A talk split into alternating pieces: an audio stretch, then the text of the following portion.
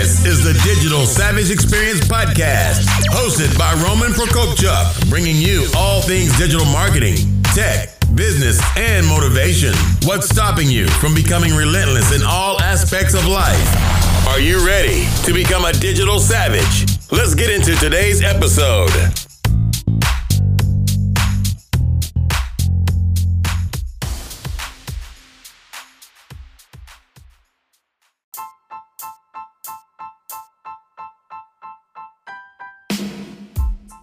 Hey everyone, this is Roman Prokopchuk, and this is the Digital Savage Experience podcast. Today I have with me Andrew Kaplan. Andrew is the author of the number one bestseller, The Last Law of Attraction book you'll ever need to read. He's also the host of the top rated Shatter the Mold podcast. Thank you for joining me today. Hey, thanks for having me, Roman. I'm really excited to be here. My pleasure. So tell me a little bit about your journey. How did you get to where you are today? Yeah, well, you know, it's it's kind of funny because there's like the five minute version and the five hour version, uh, and I'm sure a lot of people could relate because there's been so many twists and turns. But uh, I'm basically on, I guess, a version 3.5 of a business. We'll call that. Uh, the first one I ever started was straight out of college, and that lasted about seven years before having to pull the plug on that. Uh, at the same time, uh, ended a relationship that week, which was obviously not the most enjoyable thing in the world. But um, even after that, you know, there was a lot of twists and turns, and I've learned so much. And I'm basically at a point where I've fortunately not only settled into who I want to be as a person, but what I want to do as a business and how I want to serve people. And uh, it took a while to get there, but it, you know, I'm I'm so grateful that I finally like feel really good in my skin about how I'm serving people and how I'm going about my daily business. No, that's awesome. And how did you kind of go about writing the book in terms of gathering all that information and what made you uh, kind of take that leap to actually write it?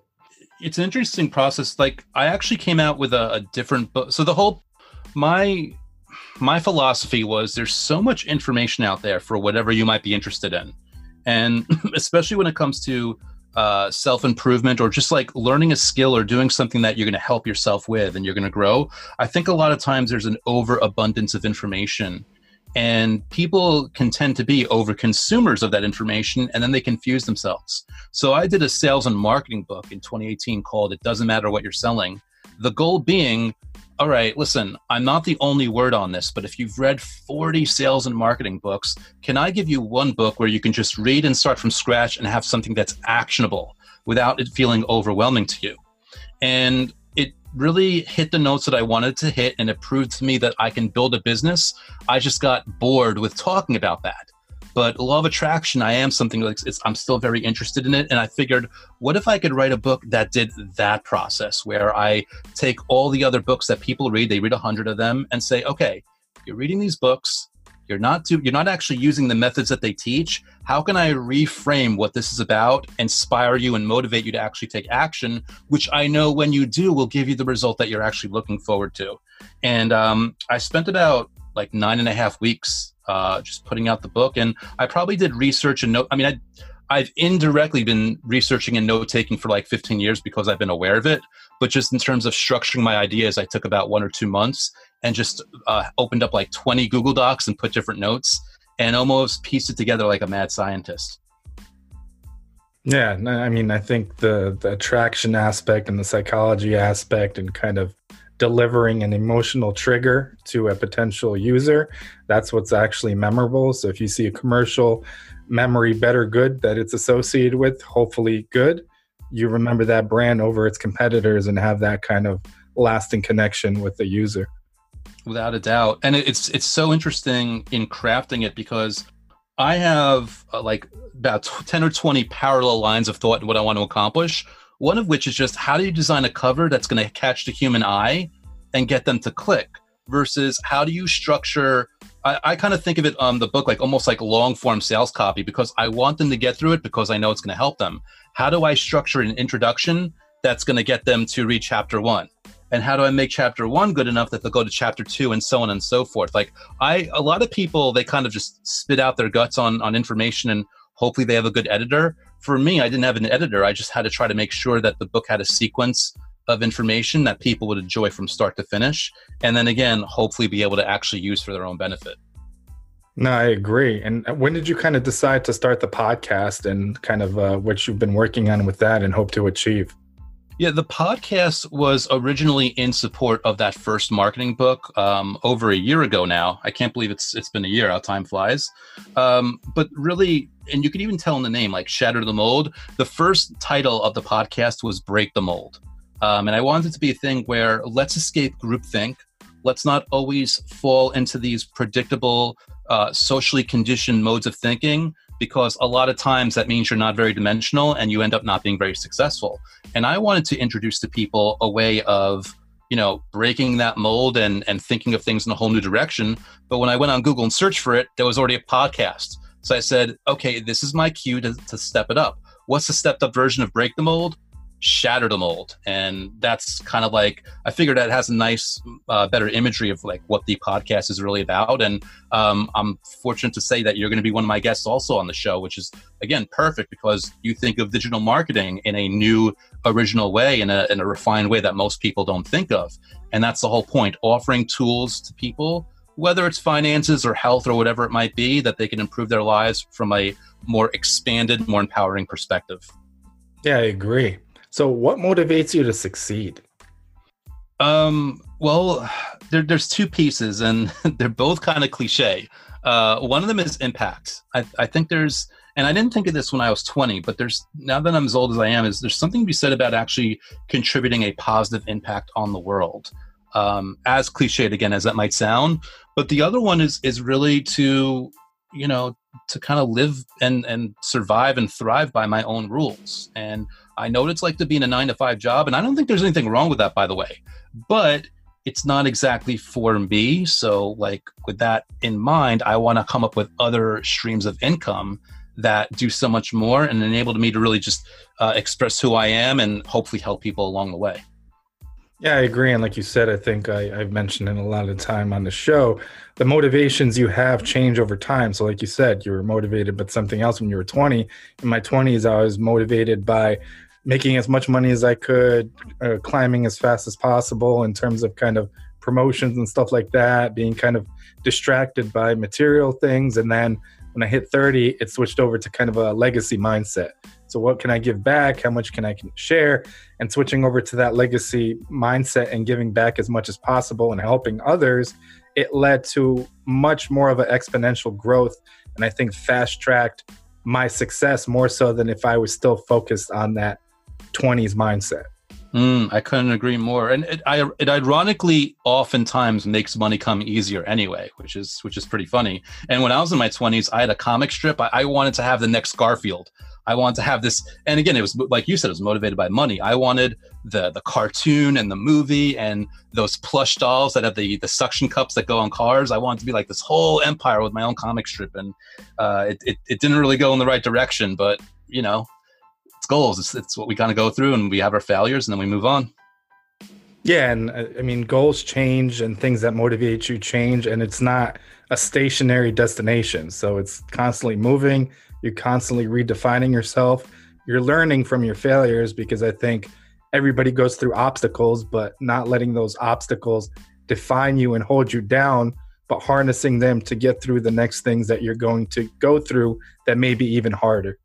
Yeah, it's it's like we always have these like moments of inspiration, these little uh, epiphanies that we go through. A lot of times, society almost hands them to us on a silver platter. I remember a commercial years back about Michael Jordan, uh, and really it was it was kind of like it's propping him up but you know he, he was a hard worker. He was the greatest. Um, but one of the things was he says like the reason i succeed is because i'm not scared to fail. And he talks about all the times he missed the game winning shot and it really impacted me for fortunately in the future when i would have uh, challenges and even failures in business. I'm like well like michael jordan missed the game winning shot and like he kept going. It's a good perspective to kind of carry with you when you're doing whatever you want to do as well. Yeah he missed more shots than he you know made. And i think one of those things is not giving up because a lot of people like we spoke about on your show end up having that fear and it's kind of in their head that they don't even start whatever that you know starting that company focusing on that goal or dream or chasing it and i think the companies that are now and that have su- survived over time and they'll make it through the whole pandemic thing are the ones that are simply going to outlast and pivot. So, mm. you know, things that you go through as a company or as an individual, as a brand, you will have failures, but not letting those failures de- define you. And if you have to make a pivot to keep going and figure it out as you go. Yeah. And even when times are good, there's always like even micro pivots that you have to make. It's it's very important to even when you're standing in place to be very cognizant of whether that's actually the most advantageous thing for you to do.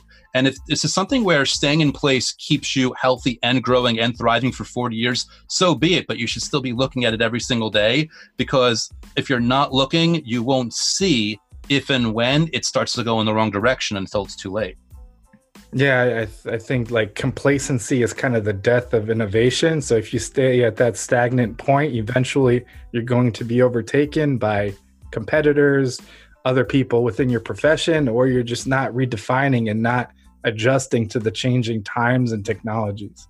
Yes. And it's kind of funny. This this goes through like so many levels of life. And I mean, you you probably understand this even better than me because I understand like you're probably in the gym more than I am, but I understand the concept of muscle confusion. And there's a point where you can be working at the same muscle and you're going to get improvement, but that improvement's going to plateau unless you change up your exercise and you work on a different part of your body or that same muscle in a different way in order to trigger it to respond in a whole new direction. Yep, and it's one of those things where not being compl- complacent and, and kind of putting yourself in an uncomfortable situation. So something new is scary and uncomfortable because humans like repetition and kind of a habit that you're used to, you feel safe with.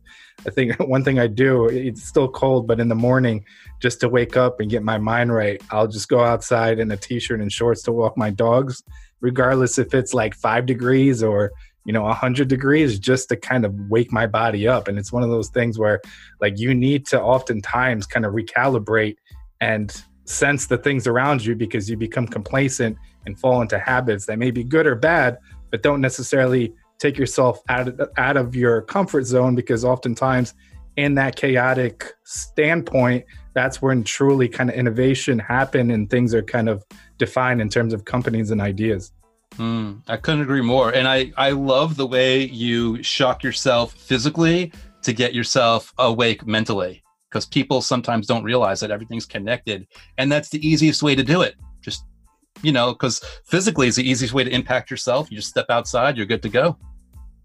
Yep, I kind of have to do that every day. I mean, the the view of people that succeed, people think like they're so motivated, or people that put in out a lot of motivational content that they're like that all the time. But I mean, it's a constant struggle. I think for everyone with with different things, anxiety about different things, different things that they may feel inadequate about, and I think it's that constantly recalibrating yourself in your own way to push through it.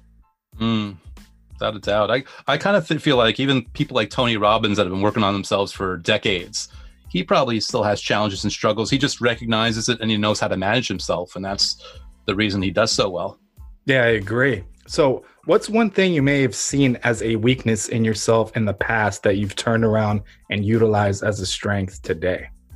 Hmm. See if my brain rattles through a hundred of them right now. um, well, so me, when I was younger, I was a procrastinator, and um, I think you know it's something that can over you can be overcome, but when it's in you, it's in you. So it it challenged me to be creative with how I m- handled myself. So uh, it's starting the day off like writing a list of things that I'm grateful for, or starting the day off with kind of like remembering my key why. Like me, when I'm writing a book, it's really exciting because like I try to design the, the the cover of the book very early because sometimes I just I don't feel like writing a chapter, but I really work and who knows, I could be biased, but I think my covers are beautiful. I look at my cover and I cue it up, and, and it helps me envision like this is going to be this gorgeous thing that people are going to look on Amazon and they're going to buy that, they're going to click the buy button, and they're going to have a wonderful experience. That boosts me up. So I basically the answer is I find ways of kind of kicking myself in gear um, to like the carrot on the stick to get over my procrastination. Yeah, oftentimes I, I, I mean I try to fight through that too because I believe I, I, work better under pressure. A lot of people say that, so they often are procrastinators because they feel like they can wait till the last minute, and that's when they have their best moment of clarity because they're forced to do so based on the pressures they put on themselves. But I, like you said, I've been learning to kind of pace it out and figure it out that way. Yeah. In, in the end, I mean, it's we were all so different and we respond differently to things, but the carrot and the stick can always be modified. It's still always going to work because in the end, you know, human beings are motivated by either pleasure or pain or both. And either of those things will fit into a carrot and stick situation anyway. Yeah, I agree. So, what's one piece of advice you can leave with the audience, personal or professional? Um, well, I guess it's it, it kind of counts for both, and it's um, it sounds so cliche. It sounds cliche in my head, but cliches are there for a reason, and it's because they keep getting repeated. It's it's just start. So whether you think you need to learn a new skill, just start. Whether you think you need to start working out, just start. Whether you want to start a podcast, just start and give yourself permission to suck in the beginning. Like me, I mean, I've had moments in my life where I've been insanely fit, but if I stop working out for three weeks, just three weeks is enough for me to lose my wind. And then it's such a frustrating horrible experience to try to get back into it. But i recognize like okay i'm i really suck right now but i have to go through that again. So yeah it's just it's just begin and give your yourself permission to suck because that's the only way you're going to improve. You were yeah michael jordan was the greatest ever but he got cut by his high school coach you're not going to be brilliant or perfect in the beginning unless you go through the motions and go through the paces of getting yourself there yeah, and you're not going to regret the things you've tried and, and did a bad job in and then redefine and learn from it. You know, 20, 30, 40 years from now, you're going to sit there. What if I started that company? What if I, you know, spoke to that person? What if I made that connection? The what ifs are you're going to regret. The things you tried and may have failed, you're not necessarily going to regret. Without a doubt. And again, I, I just thought I wanted to be a cartoonist. I tried, I failed. And if you handed me that career on a silver platter today, I wouldn't take it because now I have the wherewithal and the insight to realize I would be miserable alone in a studio all day just drawing on a piece of paper. But more importantly, even if they're like, I had no regret that I tried it and I tried to make something work with it. And um, that's that's the way to a happy life. Yeah, I agree. So I really appreciate you stopping by today. Can you let the audience know how they can find you? Yeah, without a doubt. Well, if you want to check out the podcast, which again we'll have Roman on uh, at some point soon because we recorded the episode already, you could go to shatterthemoldpodcast.com. And uh, if you want to check out the new book, uh, you can go to lastlawofattractionbook.com and that'll auto direct you to the page on Amazon so you can check it out. And uh, either of those links should uh, should should be good for people depending on what they're interested in. Awesome. Thanks again for stopping by. Thanks so much for having me, man. I had a really great time.